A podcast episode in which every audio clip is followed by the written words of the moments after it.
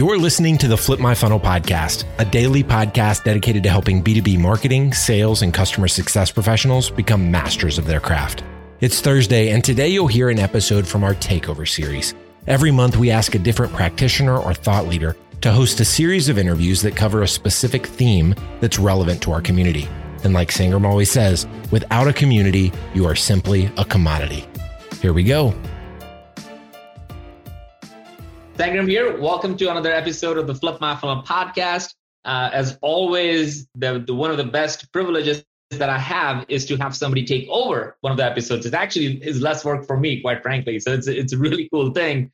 But as we started this Peak community, we're finding incredible podcasters who are running their own amazing experiential podcasts. So Samir, who's one of the, the members of the Peak community, has his own podcast that he started. It's called the Experience Business Podcast. So I invited him to join me so I can introduce you uh, to him and also for him to actually share what this podcast is about and what kind of people he's going to interview for you. So Samir, welcome to the podcast.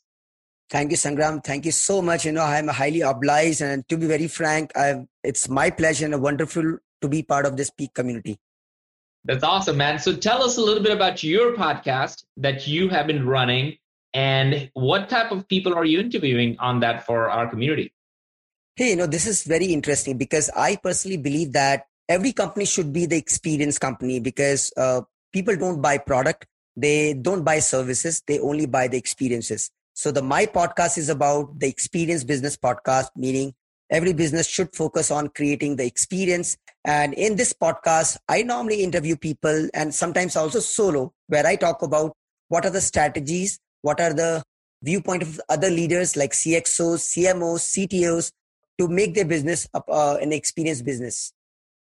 That is fantastic, man. So let's go and like deep dive into it because Samir, you have above, I think, about 10 episodes that you have graciously agreed to have it shared on the Flip Funnel Takeover Tuesday and Thursday episode. So, Samir, again, thank you for doing that. Information about you and your podcast is going to be in the show notes. Let's go. Thank you.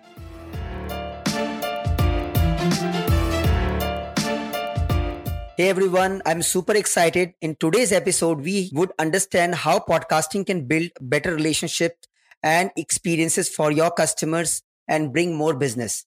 In today's episode, we have a guest who is a TEDx speaker and his company has coined the term. It's called content based networking for building relationship with anyone.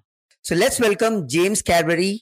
James is the founder of Sweetfish Media, which hosts network of podcasts.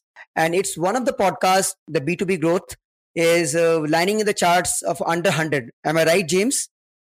Yeah, it's a top 100 marketing podcast and that we've been doing for the last four and a half years. And been a blast. I have been, you know, following you on LinkedIn and your content is really amazing, especially around the podcast and creating the relationship. It, the kind of engagement it gets on the LinkedIn is really, really superb.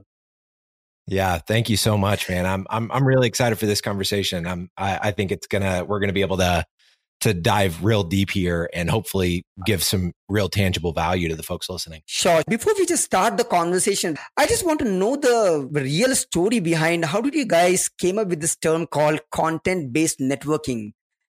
Yeah, so we were actually at uh, I think it was Inbound. Maybe it was Logan and I, our director of partnerships. Mm. We were at Inbound in Boston. Okay, uh, I think it was a couple years ago, and we had been hearing a lot of people talk about category creation and mm. And I don't, I don't necessarily think that content based networking is necessarily a category, but we knew that we had to name the methodology that we had developed mm-hmm. because it makes our approach to B2B podcasting very different from a lot of other uh, competitors that had been popping up over the years that were podcast agencies. Okay. Uh, and, and the difference really is you know, we, we care about audience growth. We want to create really great content that eventually helps our customers grow audiences, but we also understand deeply that it takes, it takes a lot of consistency. It takes a lot of time to build an audience in the world of podcasts. It's just, sure. it's the technology isn't quite there yet. It's really hard to get discoverability within Apple Podcasts and Spotify.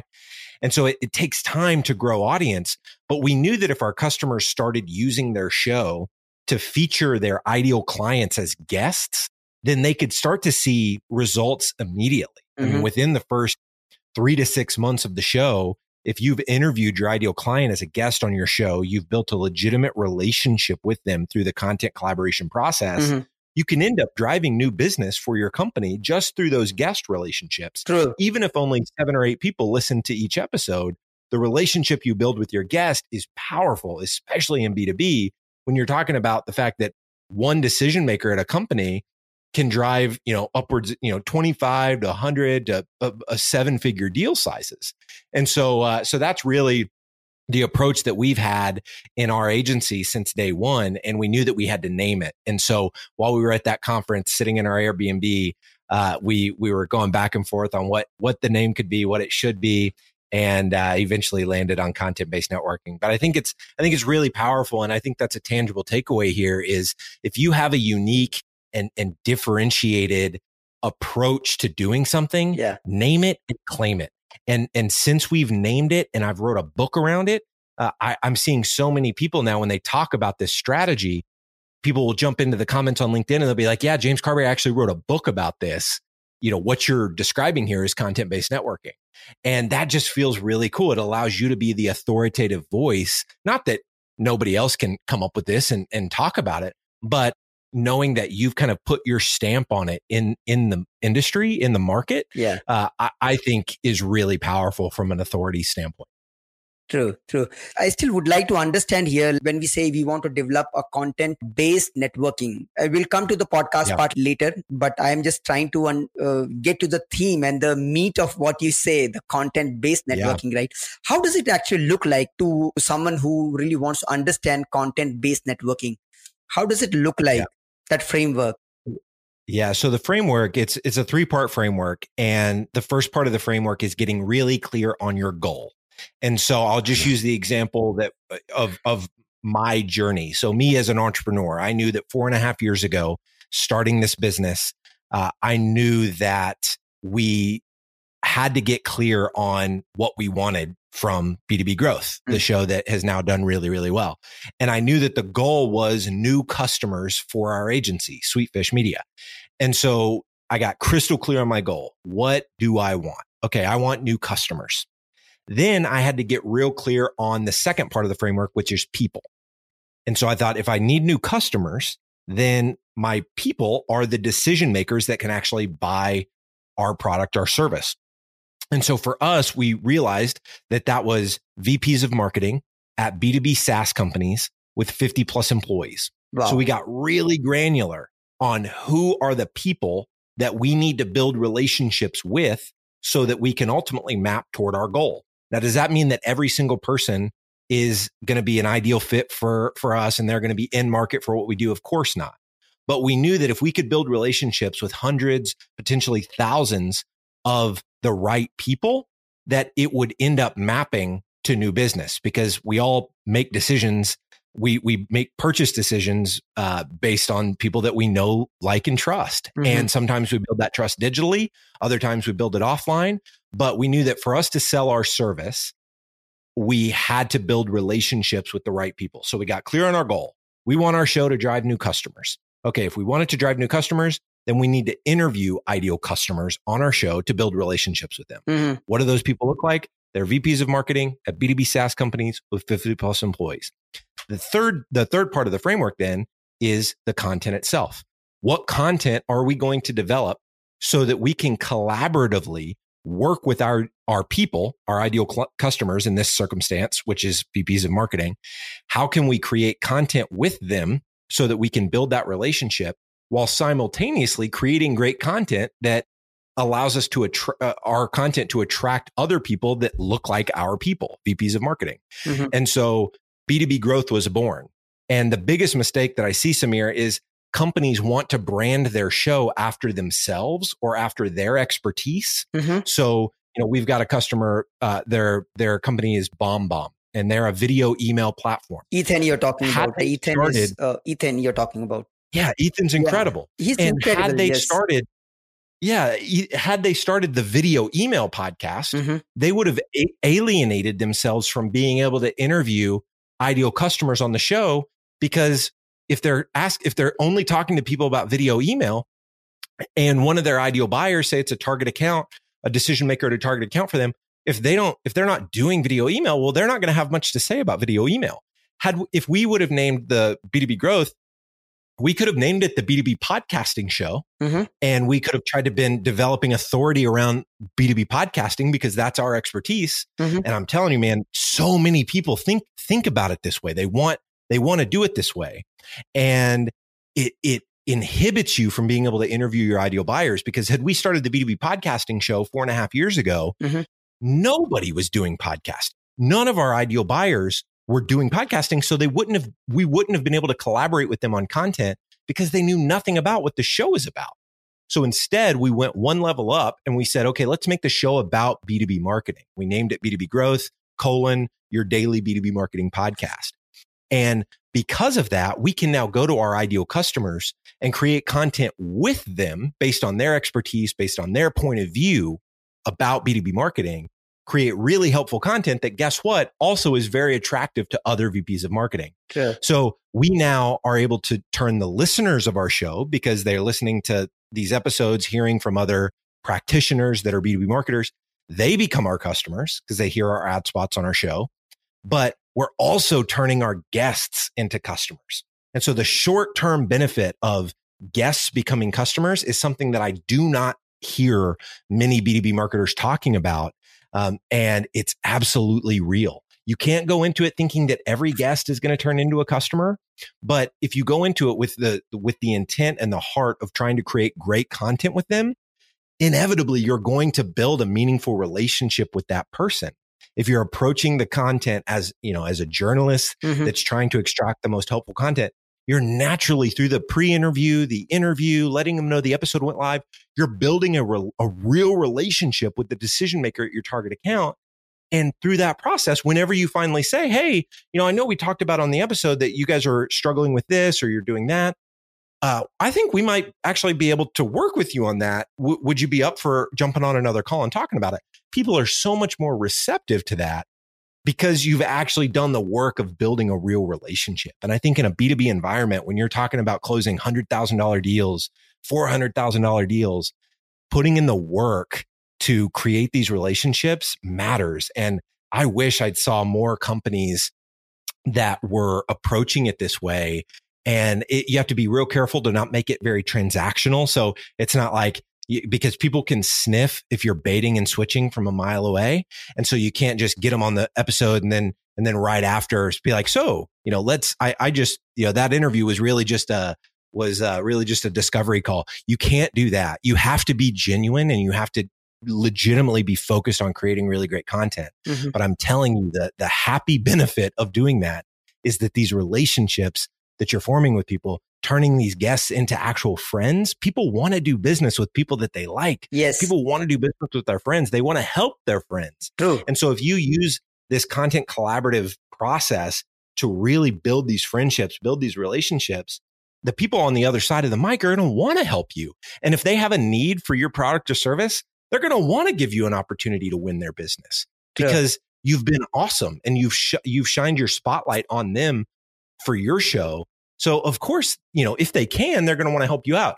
Where people I think get in trouble mentally is like they you can't get pissed if they if they don't help if if there's not a need, if there's not something that that you know, if if they don't end up becoming a customer, you you can't oh this strategy doesn't work or oh like why did I even talk to you in the first place? That that cannot be your heart and I want to make sure that I pound that home here because so many people can get it wrong in that part of executing this strategy. And if, and if your heart's wrong in it, then people are going to see that from a mile away and they're they're not it's not going to work for you long term. So anyway i'll shut up now but no no but, uh, no no you brought a very important topic uh, uh, i normally advocate the experience business or customer experience and i keep talking right that when you are talking about the customer experience then it should never start from you. It should never start from your own product. So it's not just about the b2b or b2c the human nature is uh, is everywhere is the same right? And it should yep. never start with your product, your feature. Nobody cares, right? Even if you start with today, there are hundreds of products or features which is in the market. what is that it is special for your customer can you make them hero and the point that i am driving from conversation that when you go go for the podcast our intention is to actually make our would be client or the person with whom you are podcasting a hero talk about their yeah. pain point what they yeah. w- what is aspirational for them right we can yeah. only hope for that we can only talk about that not talking about what we want to give them rather what we can do to actually help them solve their problem yeah Yes. And and I think and I think one of the ways that we've just recently started to figure out how how can we even add more value to mm-hmm. them is doing something we call POV discovery. Wow. So we advocate for doing a pre-interview with mm-hmm. your guest. Now, if they're an author, if they're speak on stages, if they've got a really well-defined talk already, you probably don't need to do a pre-interview. But I would also argue that your ideal customers probably aren't speaking on stages a lot. They're mm-hmm. probably not writing books. They're in the trenches doing the work of whatever it is, whatever job function they're in. That's why they're a decision maker for your product or service. So if you're only going after speakers and authors, I would really challenge you to uh, change your approach with podcasting and start interviewing more of your ideal buyers who are not doing that. Mm-hmm. But but when you're when you're doing this uh, these pre-interviews, we started doing POV discovery and it really, you know, it's just a series of questions that you ask because what you're trying to identify is what is my guest's unique and differentiated point of view? What are they saying that isn't already being said a million times? So for us, for B2B growth, we talk to marketers all the time. If I hear one more person say that sales and marketing need to be aligned, I'm going to throw my head through a wall. Everyone says that. Everyone knows that. Now, if you're going to tell me that sales and marketing don't need to be aligned, mm-hmm. then I'll listen because nobody else is saying that. And I want to hear, I want to hear what you're talking about. why does sales and marketing, why, why shouldn't they be aligned? But so many people are saying the same things over and over again. I think it's the onus is on us as hosts and as, you know, as, as the uh, being on the hosting side of this content collaboration mm-hmm. to try to get out differentiated, unique points of view. That's what's going to grow your listenership over the long haul mm-hmm. is man, this host really has a way of getting and, and, and exploring content that I haven't heard before. Mm-hmm. And so here are the three questions we like to ask during POV discovery. And I hope this is really helpful for folks that are thinking about this medium. The first question is, what is a commonly held belief in this industry that you just passionately disagree with? And when you ask that question, using the word passionately, I mean, th- there's a lot of different pieces of that question that make it effective, but you're forcing them to talk about something that, that goes against the grain. That's not something that everybody else is saying. They're not going to say sales and marketing alignment because they know everybody already knows that. But what's a commonly held belief that you passionately disagree with? That will get you argue. You could really just ask that one question and you're probably going to pick up on a really strong point of view just by asking that question. But here are a couple other ones because you might have a guess that's like, ah, yeah, I don't really know. Ask this one. What's something that people in our industry should start doing today that they are not currently doing? But the third question is, what is something that people in our industry should stop doing today that they are doing, but it's probably not driving the results that they think they're driving? And between those three questions, what you, you what's a commonly held belief that you passionately disagree with? What should, what should people stop doing or start doing? You're going to uncover a, you're going to uncover a point of view that is worth exploring in the interview of the podcast. And once you figure out that point of view, that's what the pre-interview is about. Now you hang up the pre-interview, you go to schedule the, the actual interview. And now you can start to ask what we call what, why, how questions. Mm-hmm. And you can develop three to five questions that allow your guests to explore their point of view in a really tangible way. And, and honestly, the guests that we've done this with, a lot of people, they've never done this exercise before. So they mm-hmm. didn't even really know that they had a differentiated point of view. When you talk, Samir, about adding value, that is tangible value. When you help one your ideal buyer, when you can help them in a way that has nothing to do with your product or service, and you can help them by helping them articulate their point of view, that's going to help them for the rest of their career. Wow. Whether it's with their current CEO, whether it's, you know, with a, a marketing leader that's going to hire them at their next company, whether it's them starting their own thing one day. Like if you can, as the host of a podcast, help them identify and articulate their point of view on something that makes them stand out from the crowd, man, that's, that's freaking powerful. That is super helpful.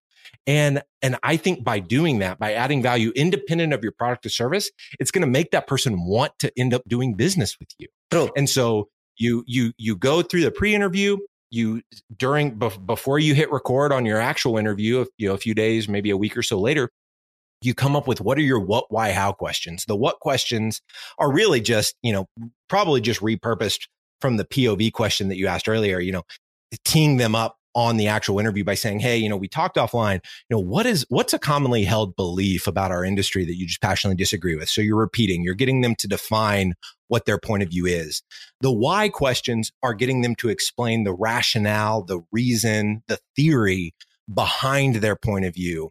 So you're asking things like, you know, what, why should, you know, what, what was the thinking behind you landing on this POV? Why should other people adapt what you're saying? And then you've got your how questions. And this is really what makes your content tangible and actionable. This allows the guest to share like an action plan. What's the first thing that a guest can do to start moving down the direction of doing what you're saying you should do? And so when you do POV discovery combined with your what, why, how questions in the interview, you end up setting your guest up to look like a freaking rock star. Wow. They have clarity around their point of view, what, what th- the value that they're adding to the marketplace. And you've just facilitated a phenomenal piece of content that your company gets to own. And so it's a, it's a win, win, win all around. And I think that it's, I think it's critical that we really hone in, especially if we're doing content based networking on the art of extracting phenomenal content from our guests. So, but don't you think that it is so much work? Because see, it's very hard to get a schedule from uh, someone whom you would like to interview. So, yeah. what I'm trying to say that what is the framework that you would like to suggest for the people, right? Let's say if you want to interact with someone who influencer or someone who's whose time is very precious. Of course, everyone everyone's time is precious, and there's no point debating on this. But then Yep. Yes, we have to also see that how many times for a single uh, podcast or interview session, right, you would like to engage with them. Uh, somebody will not be comfortable to record a session, let's say a week uh, uh before, and then once again coming back for the same session mm-hmm. for the main session, right? So, what do you want to say on this?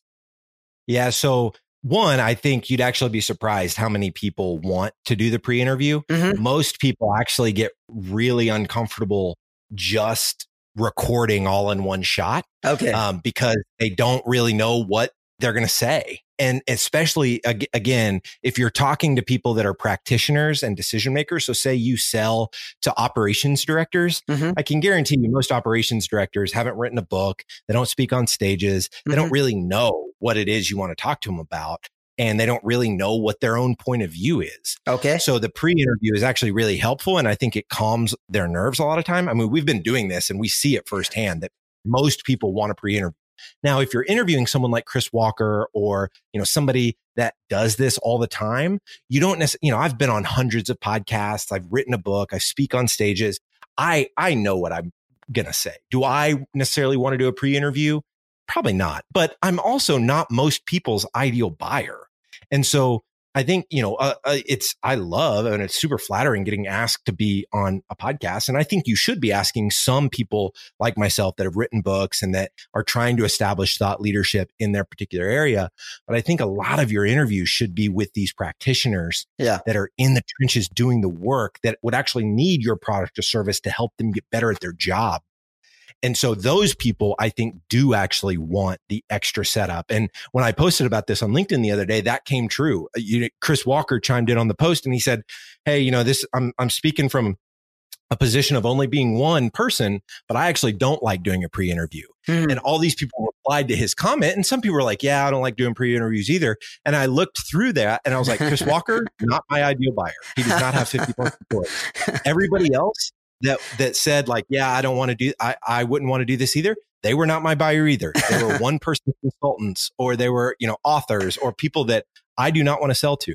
But when I looked through and said everybody that yes, this is so helpful, like I would it would help me so much to have a pre-interview. They were my ideal buyers. They were VPs of marketing. They were CMOs. They were people that are in the trenches, not being asked necessarily to be on podcasts all the time. And so for them, the people that I really want to build relationships with, the pre-interview actually was super helpful. So yes, it might take you a little bit and it might take a little bit more time to get those scheduled. But if you can schedule them both at the same time, that could be a way to go. So you could say like, Hey, let's schedule the pre-interview for Monday, this Monday, maybe coming up in a month. And let's schedule the actual interview for that Wednesday. Um, we have found that the closer you can keep those together, the more, uh, the easier it is for them to remember what that point of view was and for them to kind of come into the interview already kind of being geared up and, and have been primed, so to speak. Mm-hmm. Um, but I can also guarantee that this approach, like asking people to be on your podcast as opposed to asking for a demo. I mean, I can't tell you the last time I signed up for a demo, and I I don't think I've ever said no to being featured on someone's podcast, regardless of how many listeners it gets. So that, and I and a lot of people have that same approach. Like when you make it about them, to your point earlier, Samir, you make them the hero. Somebody's trying to make me the hero. Of course, I'm going to say yes. Like who's going to want to say no to that? You're going to get some people that are like, oh, how many listeners do you have? But I, I think it, it's going to pale in comparison to the number of people that are going to be honored that you actually reached out and sure. want to feature them.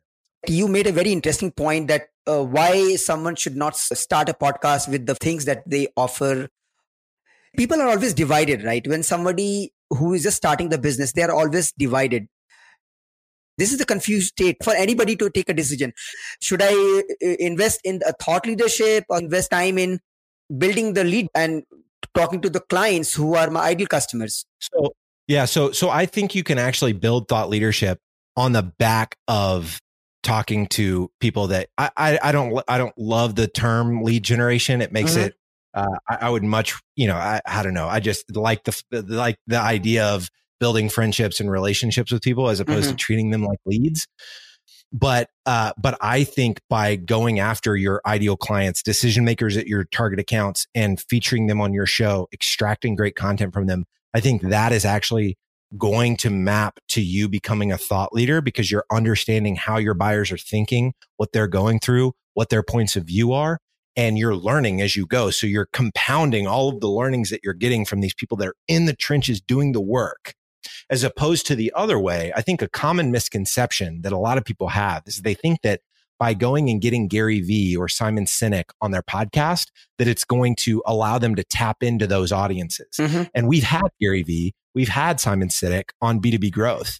And guess what? Two of our most, uh, our least listened to episodes are those two episodes because those guys don't have time, nor should they, to promote the episode that they did on our show they're creating their own content. There's a reason that Jay Baer and Ann Handley are considered thought leaders. There's a reason why, you know, uh, there's a reason why John Barrows is considered a thought leader in the sales space. It's because they put in the work to create their own content and they've created their own content so much so that they've built a massive audience. So what is their incentive to promote some podcast that has barely any listenership, they don't have much incentive. So they're not going to do it. And I don't think they should, quite frankly.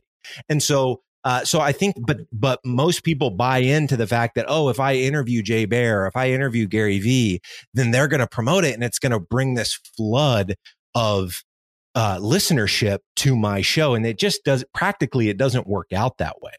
But if you go and do that with a, a practitioner, someone who's never been on a podcast before, well, they're going to put your podcast in their featured section on LinkedIn. I mean, they're going to, they, they, probably don't have an email list or, or much of an audience outside of that, but they're going to tweet about it. They're going to, they're, they're going to talk about it on LinkedIn and their peers who are also people that you're trying to reach are going to, are going to end up seeing that. So I don't think that in interviewing influencers has as much of an impact on audience growth as what most people think. Mm-hmm. I think the reality of it is those influencers don't have time to promote the stuff that they do with you. Um, and, and you should be, you know, fortunate just to be able to use their content uh, from them to be able to repurpose it on your own and promote it on your own channels, maybe use it to get other guests. So for us, like it's more important for me to be able to say, Hey, I've interviewed Gary Vee and Simon Sinek so that I can go get my ideal buyer mm-hmm. to be a guest because they want to be associated with being a guest on the same, on a, on a, on the same show that Gary Vee's been on. But I think using it in that way. So having, you know, having a handful of influencers that have been on your show can help in that way, but it's certainly not going to help very much for audience growth. So what you're trying to say that uh, it's better to create a thought leadership in the industry in which I want to work in. Yes. Yeah. Yes. And in which you want you in which your product or service is going to be helpful in. So if you sell again, if you sell to operations executives or mm-hmm. say you sell into finance or say you, you know, we're launching a new show, they sell uh they they sell into analytics. So they need to make their show about the expertise of the people that buy their product or service. And sometimes that is what they do. That is their expertise, but oftentimes it's not. They want to instead. So, so the, the analogy that I like to use is, you know, let's say that a web designer or a web design firm, mm-hmm. they start a podcast about web design. Well, if their show is about web design, one, it's, it's going to attract an audience of other web designers, their mm-hmm. competitors. And two, if that web design firm comes and asks me, who I am actually their ideal client, because from time to time I'm in the I'm in the market for overhauling our website. If they go to ask me to be a guest on the web design show, I don't know the first thing about web design. So I'm not going to say yes to being on a guest on a show where I'm going to look like an idiot. But if instead that same web design firm did a show about the journey of an entrepreneur, the entrepreneur's journey, or you know the the uh, the service based CEO podcast, something like that. Mm-hmm. Well, now, like I've got something to say about that. I can talk about being a service based CEO. I can talk about being a purpose driven entrepreneur, but I can't talk about web design. And that's the trap that you see a lot of people get into when they try to make the show about their own expertise mm-hmm. as opposed to making it about their ideal client's expertise. And so hopefully that that helps clear that up for folks. Very good point. So why podcast? Yeah. So I think one, I think you can do that. You can do content based networking in a lot of different mediums. Okay. I think you could do a LinkedIn live series that would be really cool. I think you could turn those interviews into blog posts if you've got a really good writing team or if you yourself are a good writer. Uh, I think you could do a series of Instagram stories where you do, if, if that's your medium. Uh, one, I, I, I, we've gone all in on podcasting because that's obviously our business, right? Like we produce podcasts mm-hmm. for companies. And so it only makes sense for us to execute this strategy through the lens of podcasting. But I don't want anybody to think that you can't do this in, in other mediums. You absolutely can. Podcasting, in my opinion, is easier. The, the technology is way easier. You could use tools like Zencastr. You can s- jump on a simple Zoom call and just extract the audio from Zoom. Uh, so to me, podcasting is the easiest um, than trying to figure out the technology for like how do I how do I j- get on LinkedIn Live or how do I do this to where we're streaming on Instagram at the same time. Um, blog posts take really you know take a long time. You've got to have a skilled writer that can mm-hmm. turn a conversation into more than something than just a transcript because I don't think anybody actually reads. I don't think any. I don't read transcripts, and so you've actually got to have a good writer if you're going to go that direction. Uh, video can oftentimes, you know, anything more elaborate than what we're doing here on Zoom, uh, can be really, really tough if, if you're trying to get really fancy with video.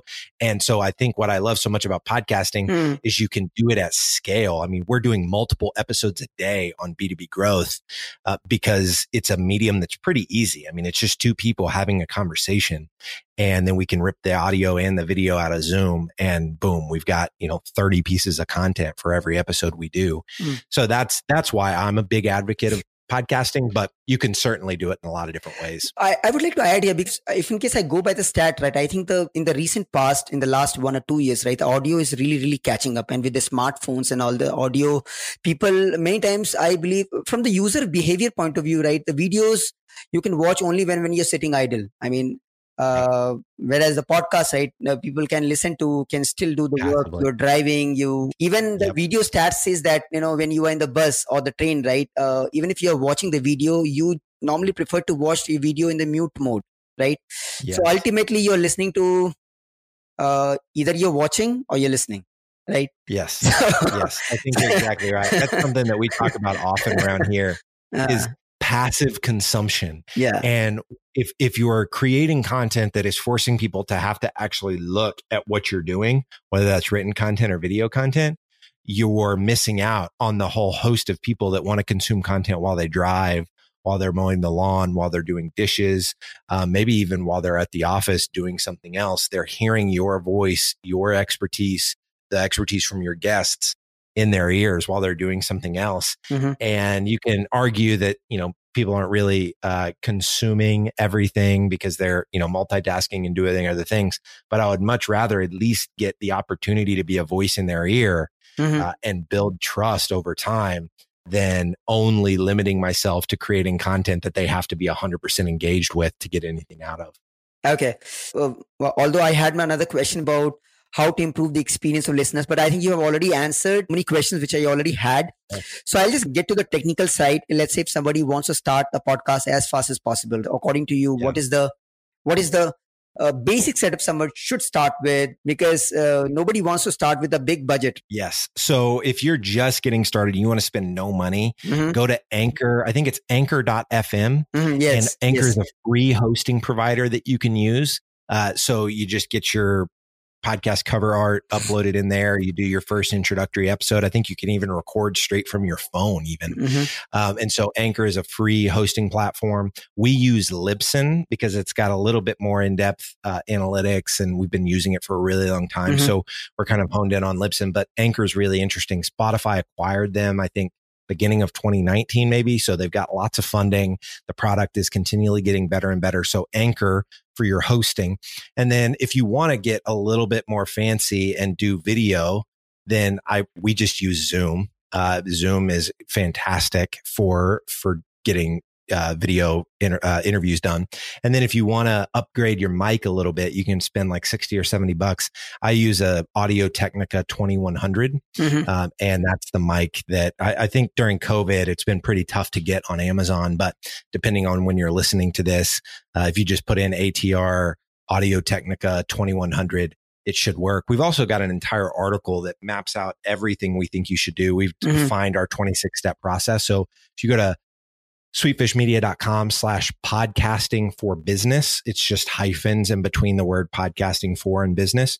Um, go there. We've got our entire 26 step process laid out. So you can literally just go step by step by step. Mm. It's hmm. going to walk you through identifying your ideal customer, naming your show, all the equipment you need, um, all of that stuff. Go there, check that out um, and it's not gated. You're not going to have to give us an email to get it. So um, that's that's what I would say folks need to do if they're if they're so, wanting to jump out of the gate and get started. Uh, coming to the very important question, when I started with my podcast, right, I had my view that uh, let's start with a daily podcast because uh, content is something it should be at scale and uh, but then it all boils down to the bandwidth right so according to you yeah.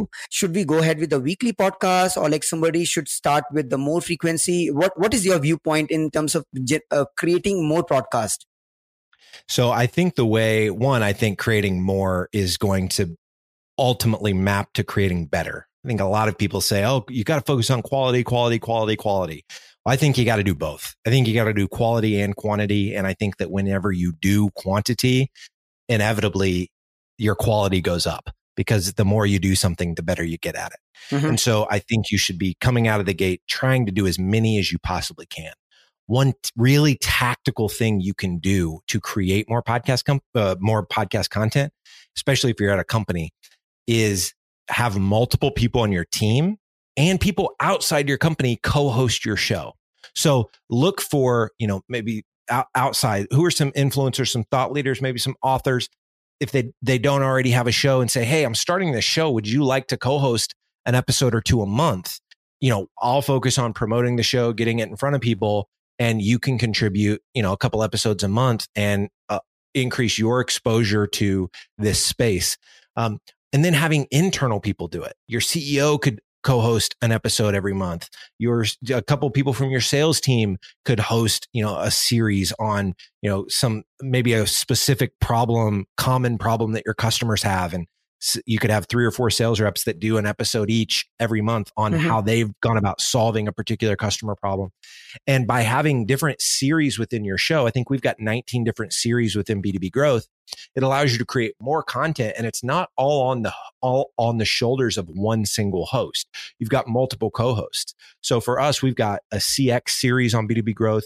We've got a series for agencies called the agency series. We've got one uh, for CEOs. We've got one on revenue. Um, we've got a bunch of different series with B2B growth. We've got a behind the curtain series. It's hashtag BTC. And so if you just put the hashtag and the series name in front of on the episode title, It okay. allows your listener to scroll through. We've got a series on B2B growth that I love that our director of culture and people ops does. And it's called the remote series. And so it's mm-hmm. just hashtag remote. And today, as we're recording this, he just dropped episode five. And I love that series. It's more of a narrative style. He scripts the episodes out. He does a really cool intro. I got goose chills listening to the intro of Ryan's mm-hmm. episode. And so your listeners uh, are going to find like, oh man, I really like the remote series and the CEO series, or I really like the behind the curtain series, and then they're you know the the regular episodes. And so figuring out a naming framework and having multiple episode or multiple series from multiple co-hosts, you can easily get. I mean, we're doing multiple episodes a day, and I do maybe two or three episodes a month myself so many other people are contributing, which allows B2B growth to be a daily show. I, to my knowledge, the only daily B2B marketing podcast available, and it allows us to stand out. We're constantly getting better and uh, we're we're growing our audience month after month. James, having a collaborative approach, even if you're a company or individual, right? Everybody wants to be on the podcast, right? Somebody who doesn't have the podcast, we can easily reach and then invite someone to join hands together. This is a very beautiful point, but isn't it overwhelming uh, I don't think so. Um, mm-hmm. I think if you're focusing on making sure that your hosts are great hosts mm-hmm. and that they're getting the right guests on the show and it's really helpful content. So that focus on actually creating helpful content is huge. Um, I, I would much rather do a daily show and mm-hmm. say you're doing 20 episodes, say it's just weekdays. So you're doing 20 episodes a month. I would much rather feed 20 episodes to, to listeners and have them delete 15 of them and only listen to the five that they really like, that's still, you got five pieces of content into your potential customers' ears, mm-hmm. uh, as opposed to doing a monthly episode. And if, if people don't like that particular headline or they're not interested in that particular topic, you've now lost the opportunity to speak to that potential buyer for an entire month. It might be a few months before they get to an episode that they really enjoy. And so I think by upping the frequency, you're increasing the likelihood of actually engaging the people that you want to engage. Now, you could say that, hey, by doing a daily show, people are going to unsubscribe quicker. We've found that people don't unsubscribe from podcasts very much because the platform inside Apple Podcasts, at least, kind of makes it difficult. You got to hunt and peck to figure out how to unsubscribe from a show. Mm-hmm. They might make that easier down the road. But we I would much rather err on the side of quantity than worrying about like, oh, are we going to overwhelm the listener? Part of that's because me as a listener, I don't get overwhelmed with daily shows. I actually really like the daily shows that I'm subscribed to because the content is consistently good. And so one, you know, I, I think by having a daily show, you just have to make sure is our content actually really, really good? Um, and if you do the, if you do the POV discovery, and the what, why, how framework, I think the combo of those two is going to set you up pretty, pretty well to actually have really good content. Mm-hmm. So, what is the idea of the daily podcast so that you do not miss any particular date of uh, producing the content? Yeah. What's yeah, your so strategy? I don't, yeah, I, I don't get super hung up on if we miss a day. So, you know, we organize all of our content on Trello and we have due dates on every episode and we're out ahead a little. I think at this point, because we have so many hosts, we're out ahead like one or two months. But there, has been seasons in the business where we didn't have an episode go live on Tuesday. And it's like, eh, like, does anybody really notice? Like, we've got a thousand other episodes they can go listen to. Like, mm-hmm. so I, I just wouldn't, I'd give yourself a lot of grace. I wouldn't beat yourself up if you're like, oh, we say we're going to do daily and we miss next Thursday. Oh my God. It's not the end of the world. The likelihood that anybody even notices is slim to none because people are busy and they've got a lot of other things going on in their life than listening to your podcast. So that's, that's what my response to that would be. Don't trip yourself up aspire to do it daily because you know that daily is ultimately going to win. Build a structure, some systems that support you being able to do it daily, and then forgive yourself. Give yourself grace if you don't hit that cadence. Uh, you still did way more than what most people do. Yeah, for my podcast, right, what I'm trying to do is that uh, uh, although I did not start with the buffer podcast means uh, what i should have done that before even announcing it to public right at least uh, i should have some five or six episodes ready so that uh, the first episode comes up and then the next episode comes up so what uh, what i am thinking of doing is that uh, um, going forward, uh, at least I will have some five, six episodes already pre-recorded so that I'm ready for at least 15 to 16 days. So in between, if in case, even if I have some uh, issues, right, at least I can skip and stay relaxed and my podcast is already scheduled, right? Yeah. Uh, so another thing, another thing you could do there, Samir, is mm. instead of waiting and releasing them over time, mm-hmm. whenever you go to syndicate the podcasts in Apple Podcasts and Spotify, you know, it takes a couple days. Okay. Just launch the show with those five or six episodes. That way, whenever you go to promote the show and tell everybody that the show's live, when they go to listen, they've got more than one episode to listen to. So oh. You're driving a bunch of awareness back to the podcast, wherever they listen, Spotify, Apple Podcasts, Google Podcasts, whatever. You're driving all the traffic there. And if they've only got one episode, say it's your intro episode, mm-hmm. well, you know that you're going to be releasing them over, you know, one episode a day for the next five days. I think it's actually more important to have multiple episodes ready, waiting on someone as you bring that flood of people to your podcast channel mm-hmm. so that they can get a feel and go, man, am I going to actually like this guy's content? Um, and the more opportunities you give them, uh, to to do that, the better. So it could be a different. Uh, not saying that you know what you're gonna. It's gonna completely ruin your show if you do it the other way, but just something else to think about. So launching the podcast with at least four five episodes so that people should get to know about the complete feel of exactly. okay makes sense makes sense. Uh, next question I have is about promoting the podcast. How do you think that somebody should promote the podcast?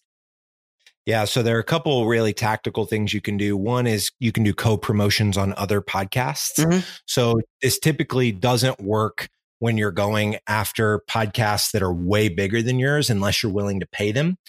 So, but if you go to some shows that have a similar size audience, if you're getting just getting started, you're getting, you know, 50 to 100 downloads an episode, find some other shows that have about that same following and just reach out and say, Hey, do you want to do some do you want to do some podcast promos where for the next month I talk about your show in an ad spot on our podcast and and for the month you talk about my show. Mm-hmm. The good thing about that is you're speaking to an audience of people that are already listening to podcasts. So if they're listening to that other show, there's high they're high they're much more the much more uh, much higher probability of them going and checking out your show because they're already in the podcast platform.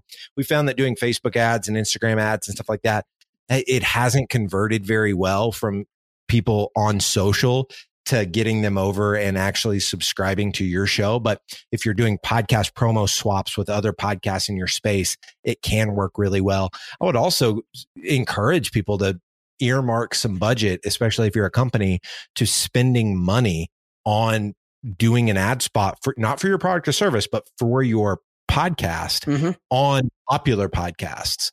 So whether that's B2B growth, you know, we get 150,000 downloads a month. It might be smart for a company who's trying to reach marketers to come to B2B growth and say, Hey, can we pay to have you promote our show on, you know, 15 episodes next month or whatever? Um, you can do that with, a, you know, there's obviously a ton of different marketing podcasts that you could do that with if you're trying to go after marketers. And then the other thing I think you should do, and this is more of a long term play, it's harder to measure, but I think you should be repurposing every episode into multiple micro videos and LinkedIn status updates and promoting that show on LinkedIn, especially if you're in B2B. Now, if your buyers aren't on LinkedIn, obviously don't worry about promoting it on LinkedIn. But right now, for whatever reason, there's an enormous amount of opportunity with LinkedIn organic reach. Yes. So if your buyers are on LinkedIn right now, you should be going all in, throwing all of your chips into the LinkedIn game. We've got five people on our team. We call them our evangelist team. And it's five people from our leadership team that are posting regularly on LinkedIn. Our creative team is actually creating content for them based on their points of view and they're publishing regularly multiple times a week on LinkedIn. And we've already won new business because of it, because organic reach on LinkedIn is killing right now. Yes, so yes, I would say podcast, podcast swaps where you're going to other podcasts around your same size. A lot of times you don't have to pay for those. Uh, promoting your podcast is an ad on larger podcasts. You're going to have to pay a little bit for that.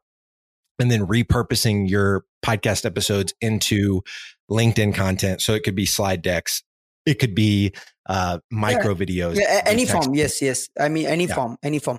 So uh, that's fine if it is in a weekly podcast so there's some gap but if uh, what is the framework that Sweet Fish Media is having especially for the podcast that you produce on on a huge scale like every day So if you are uh, producing the content every single day, right? How do you think that you will be able to promote this on LinkedIn uh, for every different episodes? Yeah, so so we don't we don't get super caught up in making sure that every single episode has my you know we for the most part we do micro videos on every episode, mm-hmm. um, and then we funnel those micro videos through to our different evangelists on our team that are posting regularly on on LinkedIn. Um, so, uh, but we don't do a slide deck for every episode. We don't do you know a, a text only status update for every episode. But whoever the host is for that episode, we have a checklist on Trello where people can say like, okay, this episode, I'm going to do micro videos. And I actually think that this would make for a good LinkedIn slide deck. So we check the box for a LinkedIn slide deck. And, and then maybe another episode, we're like, eh, we don't really want to do slide deck, but we could do a really compelling LinkedIn status update about this particular takeaway.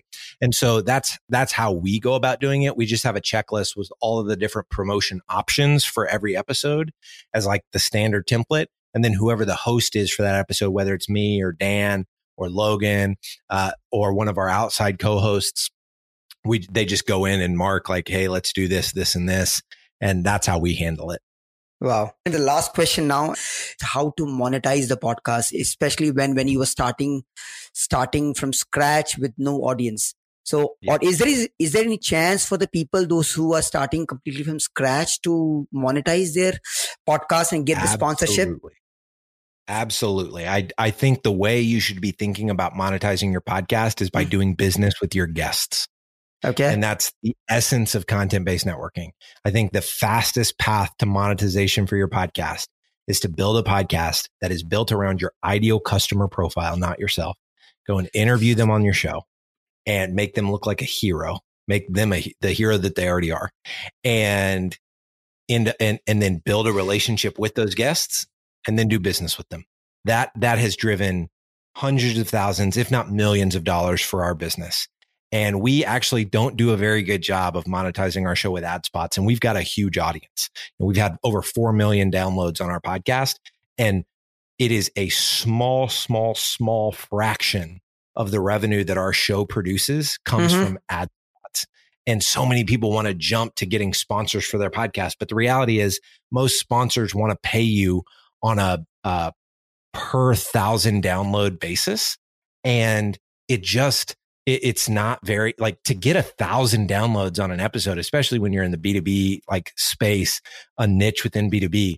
It is really freaking hard to do that. I mean, yeah. we've been at this for four and a half years, cool. talking about it every chance we get. And each one of our episodes gets between a thousand to 2000 downloads an episode. We went on volume and doing a lot of episodes that are getting a thousand to two thousand downloads an episode. We probably have an audience of maybe 10 to 15,000 unique subscribers. It's hard to know exactly what that number is, but based on some polling on how many down, how many episodes the average listener consumes, we're guessing we have an audience of somewhere in the 10 to 15,000 range, maybe 15 to 20, but probably closer to 10 to 15,000. That's a lot. That's a lot of B2B marketers consuming our content. Um, and so when it comes to monetization, I, I think people get tripped up on how do I get sponsors? And, and the sponsor game is really hard. Um, we could probably be doing a little bit more, uh, a little bit better with it, but honestly, I don't think it's worth it because if we can just continue to get ideal buyers on as guests on the show, one, it's way easier because who doesn't want to be a guest on a podcast? Mm-hmm. And two, uh, it maps to way more revenue. We make way more money on our service than we do somebody paying us for an ad spot on our podcast. This is really good. Thank you so much, James. For the listeners, James is also an author of his book called Content Based Networking. And I would really suggest that please go and purchase on the Amazon. And if you do not want to purchase the book, then you must listen his TEDx app where he talks about in detail the content based networking and how he has been able to build a better relationship through this framework. You've been listening to the Flip My Funnel podcast. To make sure that you never miss an episode, subscribe to the show in your favorite podcast player. If you have an iPhone, we'd love for you to open the Apple Podcasts app and leave a review. Thank you so much for listening. Until next time.